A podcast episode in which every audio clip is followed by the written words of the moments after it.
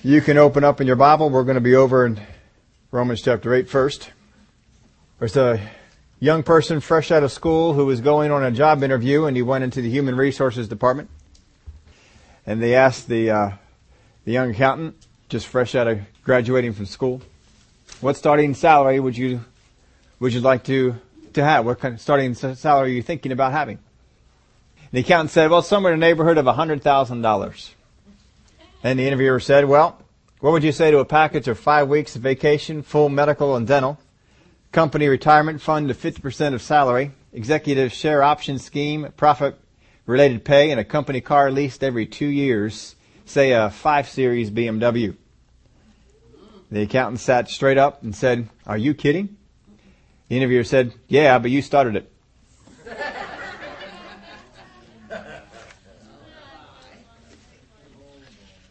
Well, it's good to aim high.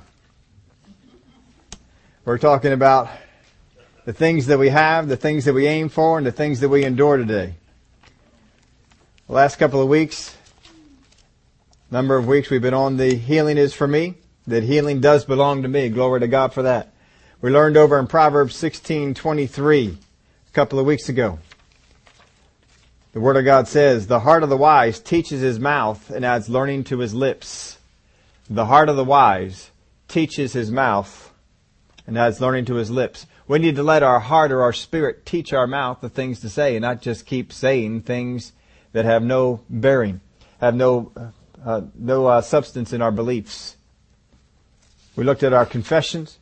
We looked at the things that we need to say, the things that we need to, Hebrews was talking about it, hang on to the profession of your faith, and we need to make sure that we do those kind of things and not just give in to our profession of faith, to the thing that we're holding on to, just because circumstances don't look right just because we don't feel the right way. It's not based on feeling, it's based on believing. We also looked at Romans 10 last, last week, Romans 10, 13 and 15, through 15. For whoever calls on the name of the Lord shall be saved. How then shall they call on him in whom they have not believed? How shall they believe in him of whom they have not heard? And how shall they hear without a preacher? And how shall they preach unless they are sent? As it is written, how beautiful are the feet of those who preach the gospel of peace, who bring glad tidings of good things. Well, you can't believe unless you hear. You can't believe unless you hear. And that's why it says over in Mark chapter 4, take heed what you hear. Take heed what you hear. Just reviewing right now, last couple of weeks. Take heed what you hear. Don't just be willing to hear anything. Take heed of it. Be careful of the news reports that you get. Careful of the TV shows that you watch. Careful of the books that you read, the magazines you take in. You, be, you take heed of what you hear. Because as you, as you hear, so can you believe. If you don't hear it, you can't believe it. We talked about it before, but it's amazing how many expert economists that our news media finds, news media finds who are constantly surprised at good news. Every time you hear good news on the news, every time, if unemployment goes down, economists are surprised that the that the uh, unemployment rate went down. If interest rates go down, economists are surprised if inflation holds holds at a good number. Economists are surprised if mortgages aren't foreclosing enough. The economists are surprised. I mean, constantly, you listen to it. If they bring about good news on the economy, they're surprised. But they have, they have bad news, they expected it. How good are these guys? And yet, when you hear that, you can begin to form beliefs about the economy. And those beliefs can begin to, begin to erode your, your faith, even in God. Because you'll be going to go out there and you'll see all this. Oh, I hope I still have a job next week. And soon a fear comes in. And that fear is based upon what you heard. You can't believe it if you didn't hear it. Stop feeding on stuff like that. First off, folks, the Word of God is so good, and God's economy is so good, that even if all the world went bad, God still take care of you. Amen. God took care of Abraham, didn't he? When all the famine and all the bad stuff's going on around him, he's getting rich. If God can do that for Abraham, can he do it for you? But then he said he would do it for his descendants. So stop worrying about what's going on. If they're laying off people at your job, glory to God, I have favor. I have favor. Father God, I thank you. I have favor in my job. I have favor in my job. I love that story. I know I told it to you before. One guy who was saying that he was going to, I think Dole was telling us about it. The guy was going out saying, I'm going to double my salary. I think it was two years ago he was here. He's telling us about it. The guy was going to double his salary. Then he loses his job. He's still hanging on to that same confession. I'm going to double my salary. Sure enough, he did. He's walking into a diner, going around looking for job interviews, and here's a guy offered him a job, doubled his salary. But just don't give in to it. You can't believe it if you don't hear it. So take heed of the things that you hear. You can't believe you're ugly unless someone tells you. Right? I mean, how many people have a problem with their looks? They think, oh, I don't look so good. People probably think I'm ugly. Why do you, why do you believe that? Because somebody probably told you. Take heed of what you hear. Now, you can't stop everything from coming into your ears, but you sure can stop yourself from hearing it. There's times I hear some bad reports, hear some things. I'm just not going to hear that. I'm not about to hear that one. Nope, I don't, I don't care about that. You just be careful. Take heed of the things that you hear. I hope you put that, ref- that verse on your refrigerator. Take heed what you hear. Take heed what you hear. Well, that was last week. Let's move on to some things we have for this week. Three things we're going to be looking at today. What I have, what I aim for, and what I endure. What I have, what I aim for, and what I endure. But right now, I have some things. Don't you have some things? All of us have some things. All of you. You have a car. You have a house, a place to live. You have furniture in that house. You have a bank account. You have some money in that bank account. Some of you have a savings account. Some of you have uh, MP3 players and stereos and TVs. You have stuff, right? Some of those things that you have are good. Some of those things that you have are just kind of, you're kind of neutral to them. They're okay. And some of those things that you have are bad. How many of you got some aches and pains that you say they're bad? I'd rather not have those. Well, why do I have those things that I have? Why do I have the good things, the neutral things, and the bad things? Why do I have them? First off, some of them are pursued. I pursued after some of those things. Why do you husbands have a wife? Why do you wives have a husband? Isn't that something you pursued? If you have a house, isn't the house something that you pursued? If you have a cat or a dog, isn't that something that at some point you pursued? You went after the thing? If you have a car, isn't it something that you pursued? You didn't just wake up one morning there was a car outside. You pursued it. You went after it. You looked for a car. You tried different cars. You tried, looked at different houses. You tried out a few cats. Find one that fit. You pursue some things. You don't just, they didn't just fall upon you. So the first thing we have is stuff we pursue. There's other stuff we discover. I didn't know I had that. Look at that. I got that. If you go up in the attic, haven't been up there in a while, and all of a sudden, oh, I didn't know I had this up here. I'll bet I could use that. You got some stuff. You discover it. You got some hidden talents and abilities. You didn't know that you had those. But all of a sudden you, wow, I can do that pretty well. I mean, if somebody can play the piano, trumpet, things like that, that's generally something that you pursued. You showed up at music lessons. You didn't just discover that you could play the piano. You pursued it.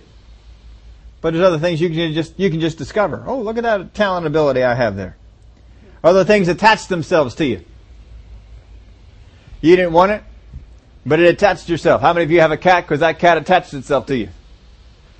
Came out in the back window, and you felt bad for it, started feeding it, pretty soon it started hanging around and just became part of the family. It just attached itself to you. Now a house won't attach itself to you. You gotta pursue that. A car doesn't generally attach itself to you. You gotta pursue that. But some things can actually just come after you and they just, once they get a hold, they just attach themselves. How many of you think that your kids are that way? They just attach themselves to you, all of a sudden there they were. They just keep following around calling you mom. You've seen people walk around with that shirt. I don't know who these kids are. Call me mom. just showed up. Well, we have things that we pursued, things that we discovered, and things that attach themselves to us. Sickness and disease is not something generally we pursue. It's something that attaches itself to us. We didn't necessarily want it. How many of you didn't want it? But it attached itself. It got hold. It wasn't something I was looking for or just discovered, but it attached itself to me. Of the things that I have, I decide what to keep, change, or improve. Of the things that I have, I decide what to keep, change, or improve. If you don't like the furniture you have, maybe you want to change it, so you get rid of the other, you have a yard sale, take it up to the thrift store, whatever it is, and get rid of it. But you decide if you're going to keep the thing, you decide if you're going to change it, if you're going to decide you're going to improve it. If you don't like your car, you might want to improve it and get a better one. Get a newer one. I decide what to keep, what to change, what to improve. I want you to get this one down. What I have takes no faith to possess. What I have takes no faith to possess. You already have it. It does not take faith to possess what you already have. In Romans 8:28 verse 22, for we know that the whole creation groans and labors with birth pangs until together until now. Not only that, but we also, who are the first fruits of the Spirit, even we ourselves groan within ourselves, eagerly waiting for the adoption, the redemption of our body. For we were saved in this hope, but hope that is seen is not hope. For why does one still hope for what he sees? But if we hope for what we do not see, we eagerly wait for it with perseverance. If you're hoping for something to come, then you're in faith for it. But if it's already here, you're not hoping for it anymore. If you wanted to change your car out, get a different one, and you went to the car dealer, you took your old car, traded that one in, got a new one, drove off with it. You don't go on from that point, I hope to get a new car. You already got it. If you moved into a new house, you don't sit there and say, I hope to get a new house. You already have it. It's already yours. It already belongs to you. You don't hope for what you already have. So what you have does not require any faith. Doesn't require any doubt. What you have, you have. You can doubt what you have, but you still have it.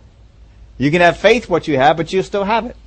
It makes no difference whether you doubt or have faith in what you have because you still have those things that you have. Unless you decide to get rid of it. How many of y'all like to collect some things? Until you get rid of them, you have them. They don't go anywhere. Wouldn't you like it if all that stuff you just can kind of just think all that stuff in the attic that I don't want just disappear right now? They don't work that way though. You got to go up there and go through it all and figure it all out. What you have takes no faith to possess, folks. You've got it. Now there's things that I aim for as well. Over in Genesis chapter 13. Let's turn over there. This is a familiar story to you. We're not really going in after all the things from it, but get a few. Genesis chapter 13, verse 14.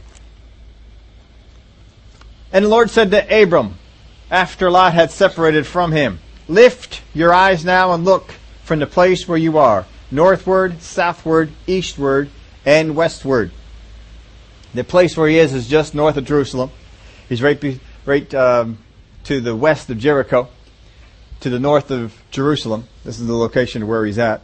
Kind of central to the land of, of Israel. So he says, Look up to the north, the south, the east, and the west. For all the land which you see, I give to you and your descendants forever. And I will make your descendants as the dust of the earth, so that if a man could number the dust of the earth, then your descendants also could be numbered. Arise, walk in the land, through its length and its width, for I give it to you. Then Abram moved his tent and went and dwelt by the terebinth trees at Mamre, which are in Hebron, and built an altar to the Lord. Well, what's God doing for him?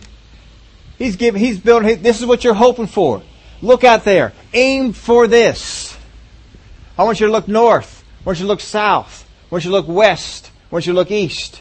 All this land I gave you. Even though Lot just took off in one of those directions. God didn't give it to Lot, He gave it to Abram. Abraham as we know him. He said, look out there. Take a look at it. Well, that takes faith to possess something that you don't have. He could just go out from there and just knock on the door of the people who live to the north and say, this is my land, will you please get off? He couldn't go south and say to the people, clear out, this is my land. It was still future. There are things that are not with me now, but I feel like they will or can be. How many of you feel like you can have a better job than you have? How many of you feel like you can get paid better? How many of you feel like you can learn more than you know now? How many of you feel like you can have better kids? Better spouse? Nah, you stick with the one you got. There are things that are not with me now, but I feel like they will or that they can be. That's, that's aim. I'm aiming for this. I, I know I have this job, but I'm aiming for this one. I know I have this area of ministry, but I'm aiming for this one. I know I walk in this anointing, this understanding, but I'm aiming for this. This is where I'm going. You got something that you're aiming for. Well, that takes faith, doesn't it? Because there's hope in that it's future. There's hope in that it's future. Now some, sometimes I feel like I can have something because of the path I'm on. If you're on a path, say you're younger, and you're on a path, you're in school. You got four years of school, seven years of school, eight years of school ahead of you, and you feel like at the end of that, I will have something that's better. Just because of the path that you're on. You don't necessarily know for sure, but you think that after four years of education, six years of education, eight years of education, I'll do better in my in the job market than I will right now. That's why you're going, or that's why you did, or are going to school. Others because of a promise made. How many of you ever worked for somebody who said, if you'll stick with us in five years, we'll do this. We'll put you here. We'll do this for you. Well, what's that do? That gives you hope. I feel like I'm going to be having something better down the road. I feel like it's going to get better. I've got a promise. Well, God's given us a promise that things will get better. The things are going to improve. The things are going to get better for us. He's given us promises in the area of health. He's given us promises in the area of finances.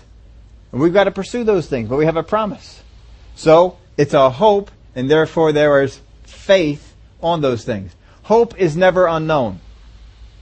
Hope is never unknown. Please understand that. Whole lot of stuff going on in the political circles right now. People want you to hope for this and hope for that, but they're not telling you what to, what to hope for. Hope is known. Especially with the Word of God, folks. Hope is known. God tells you what to hope for. He doesn't say, just stick with it and maybe it'll get better. God always points it out to you. He says, this is what's yours. This is your promise. Whatever is future involves faith in something. Whatever is future, folks, involves faith in something. It involves either faith in God, faith in His promises, faith in His Word, faith in an employer, faith in an educational system. It involves faith in something. You got faith in something that's giving you that hope. You got a promise from a boss. You got an upcoming contract or educational benefit that you feel like you'll have. That's where your faith is. We have to make sure though that we don't put our faith in the wrong thing. Don't put your faith in education. If God says go out there and learn this, go out there and get this degree, go out there and get that degree. But don't put your faith in it. Keep your faith in God. Write this down. Misplaced faith causes misguided hope and mistaken benefits. Misplaced faith causes misguided hope and mistaken benefits. What do we mean by that? Well, how many of you have faith to grow a business? You can have a misguided hope into a promised contract. Somebody calls you up and says, I want to order this from you. I want this kind of a contract with you. I want you to do this for me, whatever it might be. So I initially have faith in God to bring about my growth in the business that I have. Right? Have you been in those kind of places? You have faith in God to, to bring that about. And then all of a sudden, I got my faith in God, but then someone calls in with a big contract. And all of a sudden, I take my faith from believing in God to believing in this contract. And my faith switched I went from believing God to bring about His promises to believing in this person giving me the contract. I see that's the first part you made a mistake at. Misplaced faith causes misguided hope and mistaken benefits. My hope is now not that God is prospering me, but that this contract comes through. If the contract doesn't come through, I then go back to my original faith, which was faith in God, and say, God let me down. But what happened was I got my faith off. I got my faith believing that this is the way it was going to be coming about. This is the way it was. I got misguided hope and mistaken benefits. I thought my benefit, what became, this contract is mine. There's no place in the Word of God that He says a contract is yours. There is no place in the Word of God that He says a job is yours. But He does say He's going to prosper you. He does say He's going to give you favor. So I can go into any job and say, Father God, I thank you that I can have favor on this job interview. I thank you that I can have favor with this contract. But if anything happened along the way that caused that thing to go out, I, I have my faith in God still. And I go back to God. God, is this something that I should still pursue?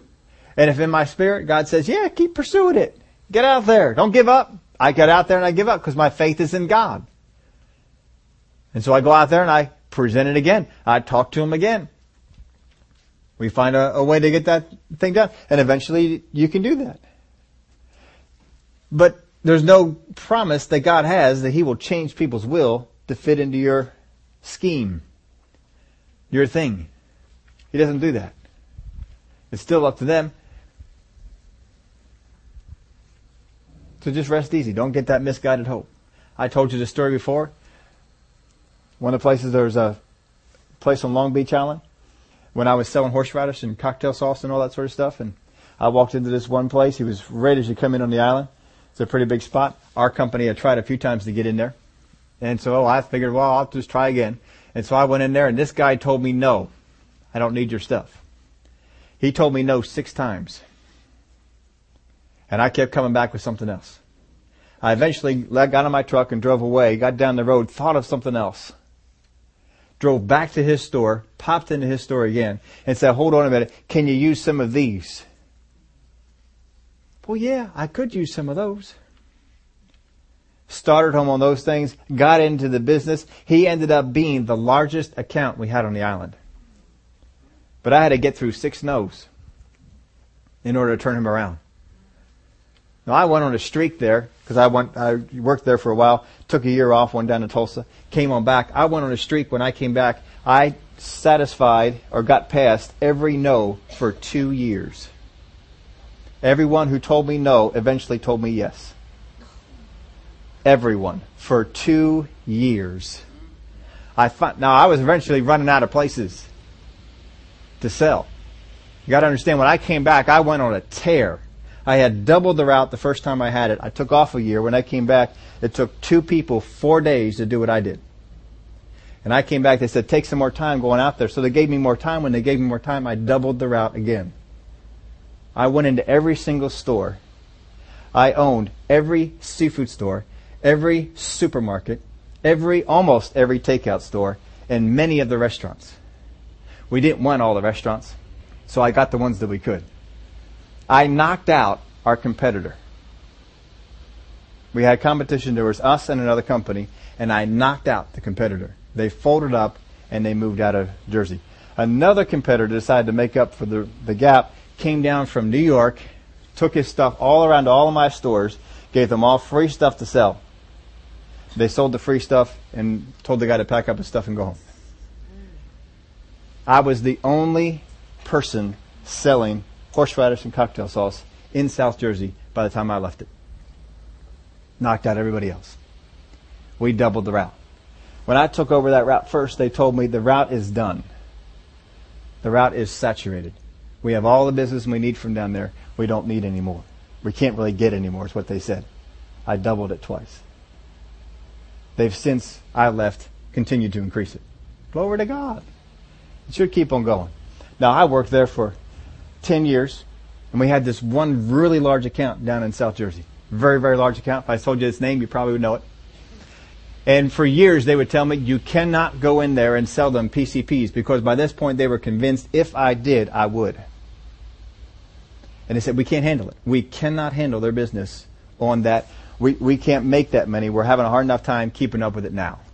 Because one of the accounts I picked up on Long Beach Island took those PCPs and really stressed out our company. Just trying to keep up with this one guy. And they didn't want me to go get another guy who was probably three times bigger.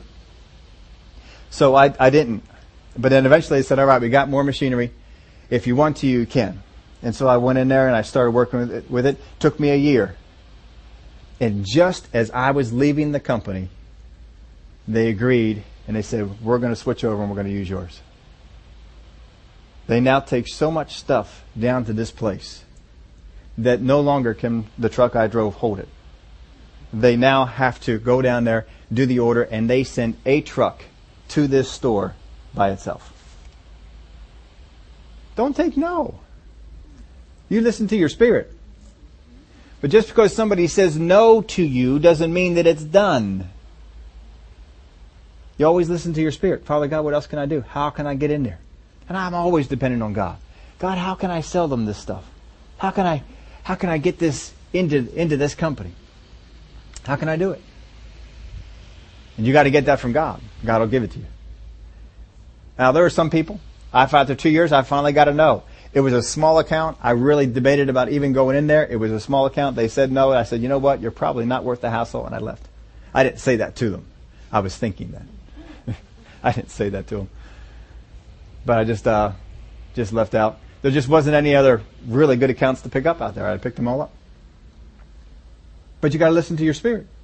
See, God will prosper you on the thing, but you got to believe that you can prosper. You got to believe that you can increase it.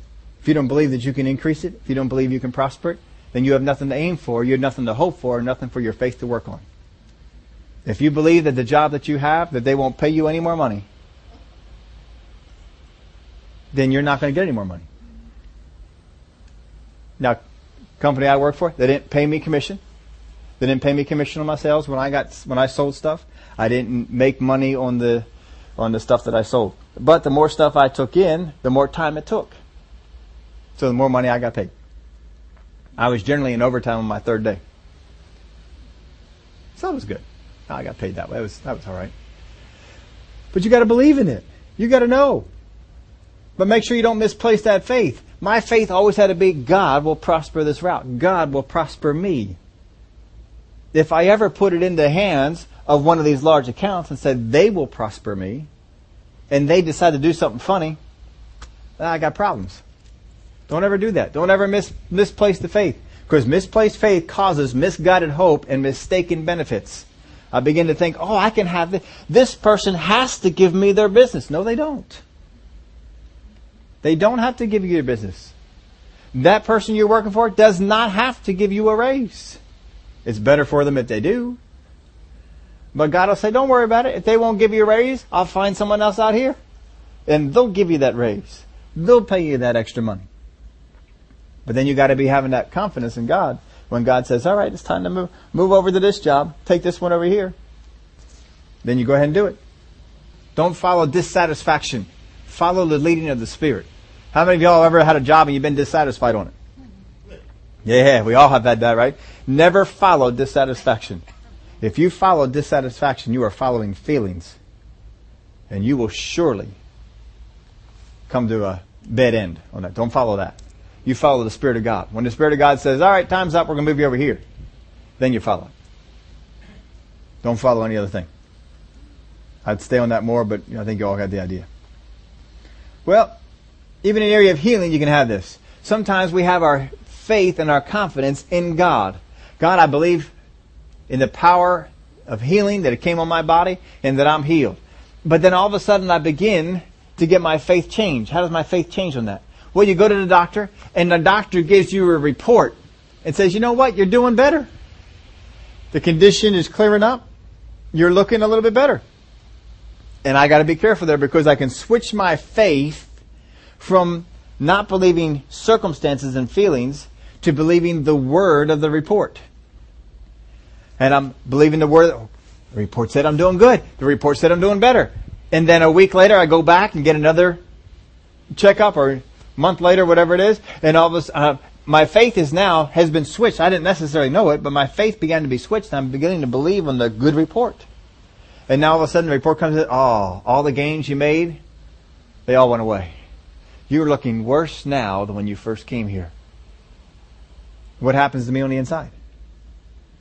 If I switch my faith and put my faith in the reports, I'm devastated. But if I kept my faith in God, I really didn't care what you said anyway. I'm just here because you know I have to keep coming in for these these uh, checkups, insurance reasons, or whatever it might be. I'm okay still. I'm not dependent on that. Don't ever get dependent on having good reports. It don't matter having good reports or bad reports. You just keep on going. Have the faith in the right thing. I want to take you to the scripture here in Matthew. Matthew chapter 14. Now in the fourth watch of the night, Jesus went to them walking on the sea. When the disciples saw him walking on the sea, they were troubled, saying, It is a ghost. They cried out for fear. But immediately Jesus spoke to them, saying, Be of good cheer, it is I, do not be afraid. And Peter answered him and said, Lord, if it is you, command me to come to you on the water. So he said, Come. And when Peter had come down out of the boat, he walked on the water to go to Jesus. Is the power to walk on water present? How did the power to walk on water become present? Well, Jesus was operating it obviously, and Jesus said, come. Somewhere along the line, something like that put it in. But the power to walk on water was present. I like what, uh, I think it was Doug Jones who was one time ministering on this verse of scripture, and he asked a question about this. And I had never thought of it until he, he had mentioned that. But he says, why is this verse, this, this, this uh, section of scripture, why is it in the Word of God? Is it here to inspire us to walk on water. How many people you know go out here and walk on water after they get here in this verse? Now we got some things going on at the pool. Y'all can try it. See if the anointing is present. If this scripture is not here to inspire us to walk on water, why is this scripture here? It shows us some things about the power and about shutting down the power. When he said that, I said, yeah, that's probably about right. I can't really see any other reason that this would be here. But when he saw that the wind was boisterous, he was afraid. And beginning to sink, he cried out, saying, Lord, save me. Immediately Jesus stretched out his hand and caught him and said to him, O you of little faith, why did you doubt? Now, in the process of this, does the power that is present to walk on water stop? Y'all are thinking about that for a little bit. Just to, uh, it's not working for Peter anymore, but the power didn't stop, did it? It's still working in Jesus. Jesus is still walking on water. So the power to walk on water is still present. But Peter is not operating in that power anymore. He was, then he stopped. But Jesus still continued to operate in that power. But Peter is not. Now we told you this truth before. Just because the power to heal is present doesn't mean you will benefit from it. Like we told you back in the other stories. The power of the Lord was present to heal them, and yet him was healed. The power for healing was present with Jesus, but the woman touching his garment was the only one who was healed. The power to heal, to heal was present. It apparently wasn't the power to heal her. Otherwise, Jesus might have known something about the her. But he didn't know who it was. So the power to walk on water is still present, but Peter's not walking in it. He was. He was walking in it. Have you ever had hands laid on you for some, for a condition? And the condition began to improve?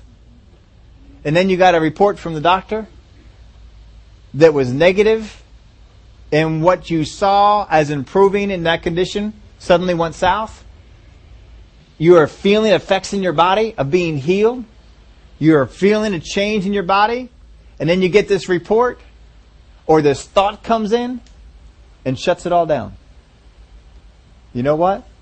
The power to heal is still present in your body. The power to walk on water was still present, wasn't it? Peter stopped walking in it. Why did Peter stop walking in the power to heal or to, to walk on water? Why did he do it?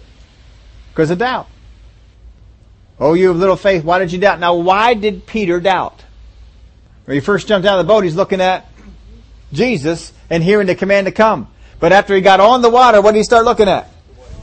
Start looking at the the waves coming on up. Oh man, I, he may have been thinking that when the command came to for me to come and walk on the water, that the water should have changed, and the water should not have had as many high waves. He may have been thinking that. Peter may have thought the promise meant the wind and waves would stop. But that's not always the case. Just because the power to heal one in your body does not mean that all circumstances that are telling you that you're not healed have to stop. Well, I meant something to somebody. Just because the power to heal went into your body does not mean the wind and the waves have to stop in your body. And the presence of the wind and the waves does not mean that the power to heal is not going on. Don't look at the wind and the waves. Don't look at the aches and the pains. Don't look at what you continually feel in your body or what you hear from your doctor or what you hear from your relatives or what you see in the mirror or whatever else is going on. Peter is walking on water. It's just like a guy initially hands are laid on him, comes out there skipping away, hopping away, and then all of a sudden the next day he feels a pain he goes, oh, ah, I guess I'm not healed. And begins to sink. Because he started looking at the wind and the waves. But the power to walk on water is still present. It's still present. So when Jesus issues the command, come, the power to walk on water is still present. So does it stop? No. What causes Peter's sinking? Doubt looking at the wind and the waves. And Jesus is still walking. Jesus is not affected by Peter's doubt. And notice that I love this part. Peter's doubt does not shut down the power of God. Isn't that amazing? How many of you have heard stuff, thought stuff, began to ponder things, you think that doubt will shut down the power of God? But Jesus is still walking. In fact, he's still walking and reaches down, grabs Peter, pulls him up. He's walking so well he can pull somebody on up. Now I don't know about you, and it, and the scripture doesn't tell us this. I just kind of formulated a picture whenever I read this story. I formulated a picture in my mind. And when I see Peter going down in the waves, I don't see him going all the way down and Jesus reaching down into the water. Because he says, Lord, I'm sinking. I don't think he can say that if you're under the water. Just a supposition. You can test that out when we're at the pool today. Find out. But I don't think you can say that when you're under the water. So Jesus gets him. He's sinking down into the water, but he's not submerged in the water. And when Jesus gets him and pulls him up, I don't see that Jesus carried him into the boat. Now the Bible doesn't say it. The Bible does not say it. But I have this picture that comes up in my head that they both are walking back to the boat. That's just how I see it. We get up to heaven. Maybe I get corrected on that. Maybe some of you think the same way, get corrected. I don't know. The Bible doesn't say one way or the other, but I don't see him being carried into the boat. I see him walking into the boat, which means he gets restored to that place and he's walking back on the, on the water again. Well, when healing power comes upon you, what causes it to stop working? What causes it to work? Faith causes it to work. Doubt causes it to stop working. When I get my eyes on the waves, when I get my eyes on the, on the wind and the storm and the things that are going on around me, that causes it to stop working. But what caused it to work was faith. You gotta have that faith. So, can it be restarted? Or do you need hands laid on you again? Go back to the story here in Matthew. Does Jesus say to Peter, come a second time? No. no. He only said it one time. And Jesus never said anything more to him. He just reaches down, pulls him back up. That power was still operating. Peter could still operate in that power. Folks, if you get prayer for something in your body, say that you had something going on with your kidney. Let's just pull out kidneys here. You have something going on with your kidney, and you go up, hands are laid on you, power of God goes into your body to work a healing in that kidney. From that point on, folks, you don't never need to get prayed for for that kidney again. It's done. Healing power is at work in you. But the question might come up, well, if I got healing power at work in me, maybe I just never need to get prayed for again. I mean, if I got healing power and it's working a healing on my kidney, maybe I get a headache, I just draw off of that healing power that's in me. That would seem reasonable, wouldn't it? Except if you take on something else, this is all in the same, same thing. We tied healing and salvation together. Healing and forgiveness, things like that. If you sin, what is your way out? If you're born again and you sin, what is your way out? You repent. If you repent for lying and you lie again, do you need to repent again? If you repented for lying and you went and stole something, do you need to repent again? How many times do you need to repent? Whenever you sin, you need to go out there and repent. Do you need to repent more than one time? For, for, for one sin? No, just one time, right? All you need to do is come to God and say, Father God, I blew it, I missed it. You don't ever need to come back to Him with that thing again, do you? So just treat healing in the same way. You get something going on, headaches, joint pain, back pain, whatever it might be, and it comes up in your body, all you need to do is get prayed for one time. Now, I'm not telling that you missed it, you sinned if you got prayed for twice. I'm not trying to get into that part. I'm just trying to let you know that it, you know what, I got prayer for that. I, it hasn't been working. I haven't done much with it, but I got prayer for that. All right, I'm just going to start that thing going again. How do you start it going again? Just start believing and stop doubting. Just like Peter. He stopped looking at the waves, stopped doubting, start believing again. That's all you got to do. And you can get that healing power working in your body again. That's all you got to do. Just go out there, Father God, I let this healing power lie dormant in my body and I didn't do anything with it. I'm going to put it to work now. Give it to you in another example. How many of y'all get, when you were younger, maybe even now, get a birthday card, Father's Day card, Mother's Day card, and in that card there's money. $10, $15, $20, something like that. There's some money inside that card. Now you have that card and you put, you look at that, oh, that was so nice. They sent me this. I'm to send them a thank you note. And you put that card up and you forget about it. And then, you know, six months, eight months later, you stumble upon the card, you find the card, and inside is the card is what? The $10, $15, $20, whatever was in there is still in there. Do you need to call that person up and say, I just found this card again. Would you mind resending me that $20?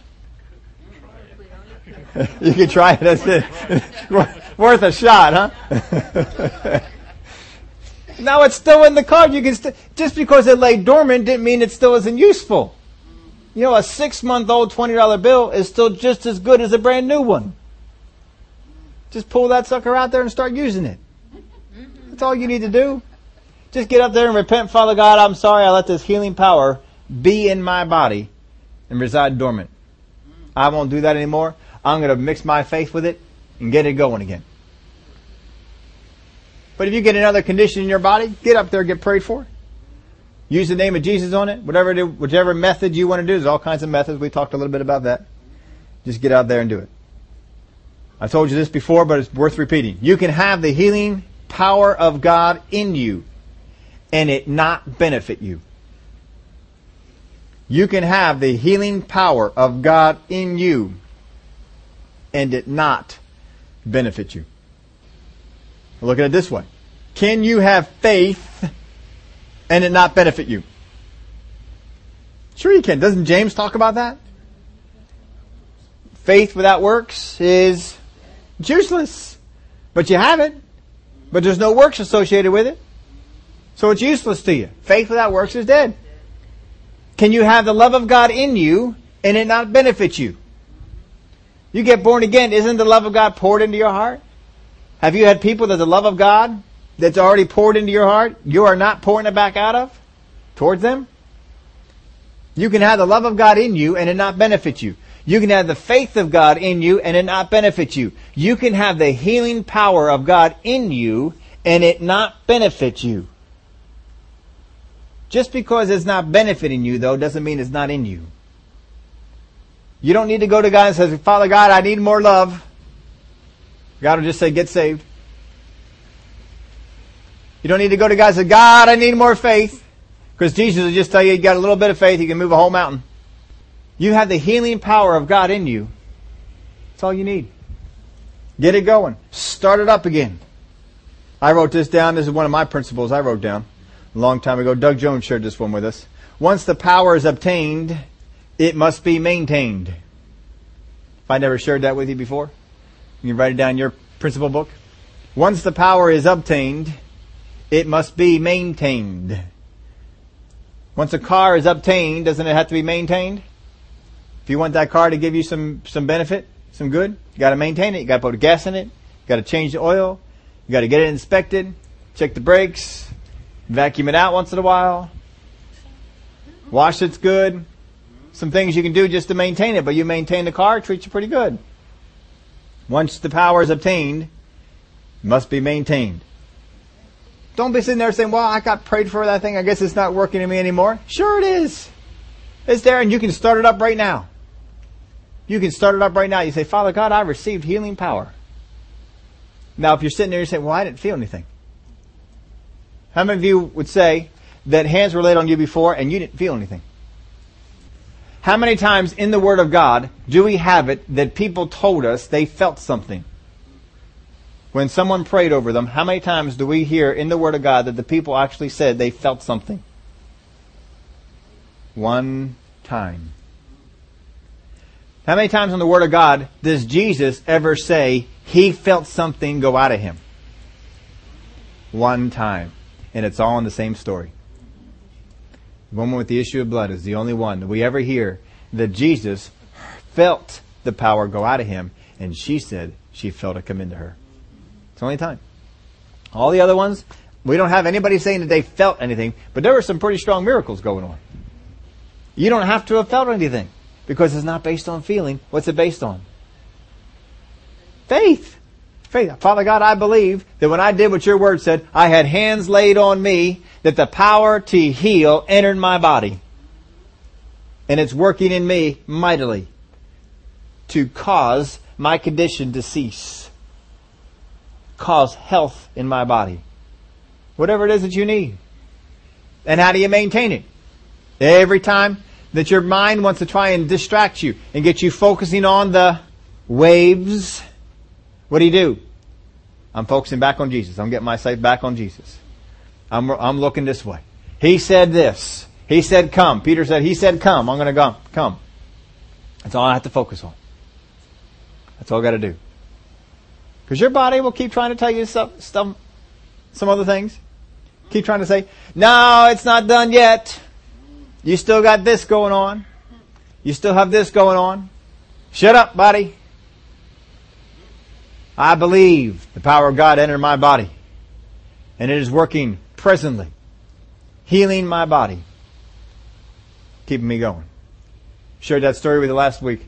Brother Hagin shared with us on uh, keeping the switch of faith turned on. Keep maintaining it. Keep maintaining it. Every time you look at that condition, you don't see just what you see. You stand there and you say, nah, hold on a minute, hold on a minute. The Word of God said, I'm healed. The Word of God said, I'm healthy. Take heed what you hear. Be careful what you say. And be mindful of your meditations. Take heed what you hear. Be careful what you say and mindful of your meditations. Now I want you to think about this thing. I hear this, I hear people say this. The last few weeks I've still been hearing people say this. I've shut my mouth about it because I figure, you know what, we're going to eventually get on this. So be mindful of this. This is why we laid this thing out here for you this way. First off, there's the things that I have. Secondly, there's the things that I aim for. And thirdly, there's the things that I endure. Is there anything that Peter or the disciples said that created the storm? They did not say a thing, did they? As far as we know, is there anything that the lady with the issue of blood said that caused her to have the issue of blood? Is there anything, as far as we know, that caused blind Bartimaeus to be blind? Is there anything that Peter's mother in law said that caused her to be sick with a fever? And I can keep on going down the list. There's a lot of times that people are afraid to say what they have, to say what they're aiming for, or to even acknowledge the wind, waves, and storm around them for fear of creating something.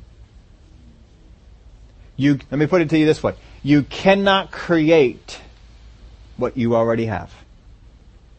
Right? You cannot create what you already have. If you don't have kids, you can bring them into existence, can you? But if you are, if they're already there, you can deny them all you want to.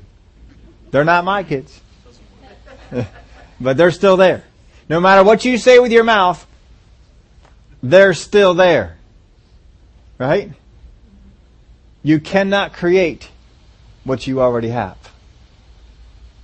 And you don't necessarily have to say anything to create a storm. When Jesus taught us about the two men who built a house on the shore and the storm came, did he mention anything about what they said that brought the storm upon them? Stop being in fear that if you acknowledge that there are waves, that you will create them. You cannot create what you already have.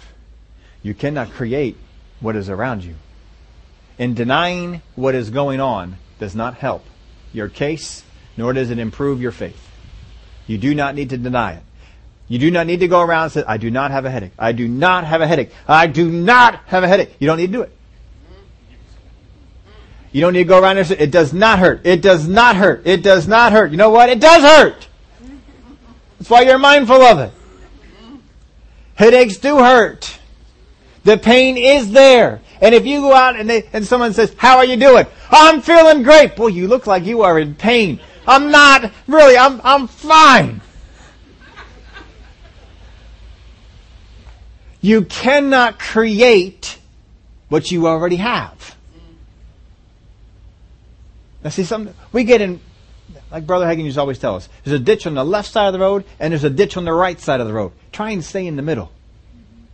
Every time you go bowling, you ought to think about that. There's a ditch on the left side and there's a ditch on the right side. They're both just as bad. It's not like the left side is the worst, worst ditch, and if you get in that one, you lose points, but if you stay in the right one, it's, it's bad. The best thing to do is stay in the center. So sometimes people get out and they're either over here talking so negative about all they have, they're never aiming for anything. All they're talking about is what they have.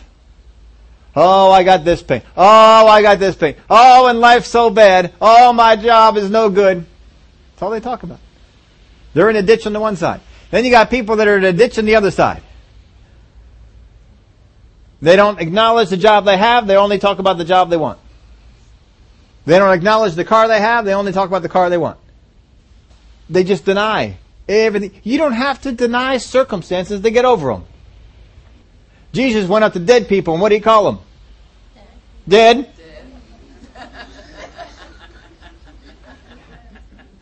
Jesus went up to blind people, and what did he call them? Blind. blind. Jesus didn't go up to Peter's mother-in-law and saying, What's wrong with you? I don't have a fever.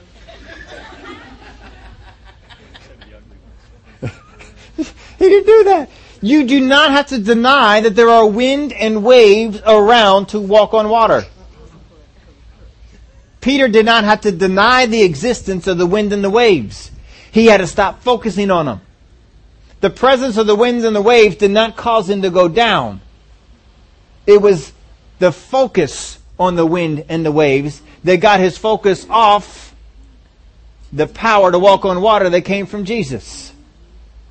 You can acknowledge your circumstances all you want, as long as it does not get you off focusing on the power of the healer. I enjoy it when I go out to somebody who's believing God to get over headaches. How you doing today? Man, not a headache in days. Talk to him another time. Man, I suffered with a tough one yesterday, but I got through it. I kept confessing the Word of God here on this. I appreciate talking to folks like that. They just tell me how things are. And we can pray better. You, if I keep going up to you, how they doing? They're great. They're great. I'm thinking, all right, this battle's over. We must just move on to another one. No sense fo- focusing on this one anymore. No, you can, you can acknowledge that there are wind and waves and still walk on water. As long as your focus is on Jesus. I love that about this story. Notice that when Matthew wrote about this, he didn't leave the wind and the waves out. Because he was a faith man. He talked about the wind and the waves. You can acknowledge, I have this condition going on. It's been a little painful for me to do this. But I got hands laid on me. And the power of God is in me, working and healing in my body to overcome that thing. You can do it. I haven't talked doubt and unbelief. I've talked complete belief in what God is doing. But I can still acknowledge the wind and waves. I can still acknowledge I'm in a storm right now. I don't have to deny a storm. I can acknowledge I'm in a storm. But I acknowledge the one who's greater than my storm. And I look to that. Faith, folks, is not denying circumstances. And you cannot create what you already have. If you have headaches, you can't create them by saying them. Can you? You already have them. Can't create what you already got. You got pain in your knees, pain in your hips, pain in your elbows, pain in your back. You can't create it by saying, "Oh, I got pain in my." back." You can't create. it. It's already there. It is already there. I'm not trying to deny what I have. What I'm looking to do is to maintain the power to heal in my body so I can overcome this thing. I'm going to overcome it. And every time I talk about that thing, glory to God. I know it's getting better. I know it's getting better. My body wasn't telling me it was getting better yesterday. It was giving me some trouble. I can acknowledge that. It's all right. But the power of God is at work in me to bring about a healing, to bring about a total cure over this thing. Glory to God. Would y'all stand up? Whatever causes, it's the last thing I put in your outline. Whatever causes you are dedicated to dominate the words of your mind and mouth. Whatever causes you are dedicated to dominate the words of your mind and mouth. You think about this. Any cause that you have, whether you are dating a girl or a guy, whether you're going to school, whether you're pursuing a new job, whatever cause that you are just dominated by, dominates your thoughts, your mind, and your mouth. Takes over all of them.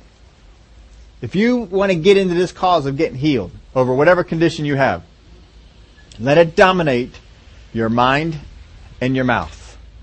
But not the wave, the wind and the waves. What should dominate you is the power of healing, is the words of Jesus. In that story we saw in Matthew, Jesus said, Come. That's it. One word, and a man can walk on water. That's pretty staggering. One word. Jesus was never one who had long prayers. Lazarus, come forth. Dead man gets up. Another guy, he reaches into a coffin and pulls him out. He didn't even say nothing. He then pulls him out. No words at all. You don't need long prayers to get your healing going on. All you need to do is believe power of God is in me. Power of God is in me. Glory to God. As we celebrate communion here this morning, I told you before, it's tied in with, with God's healing power.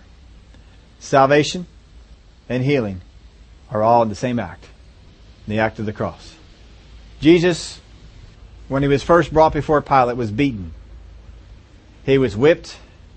His body was bloodied. It said he was beaten so bad you could almost not recognize him. That's how bad he was beaten.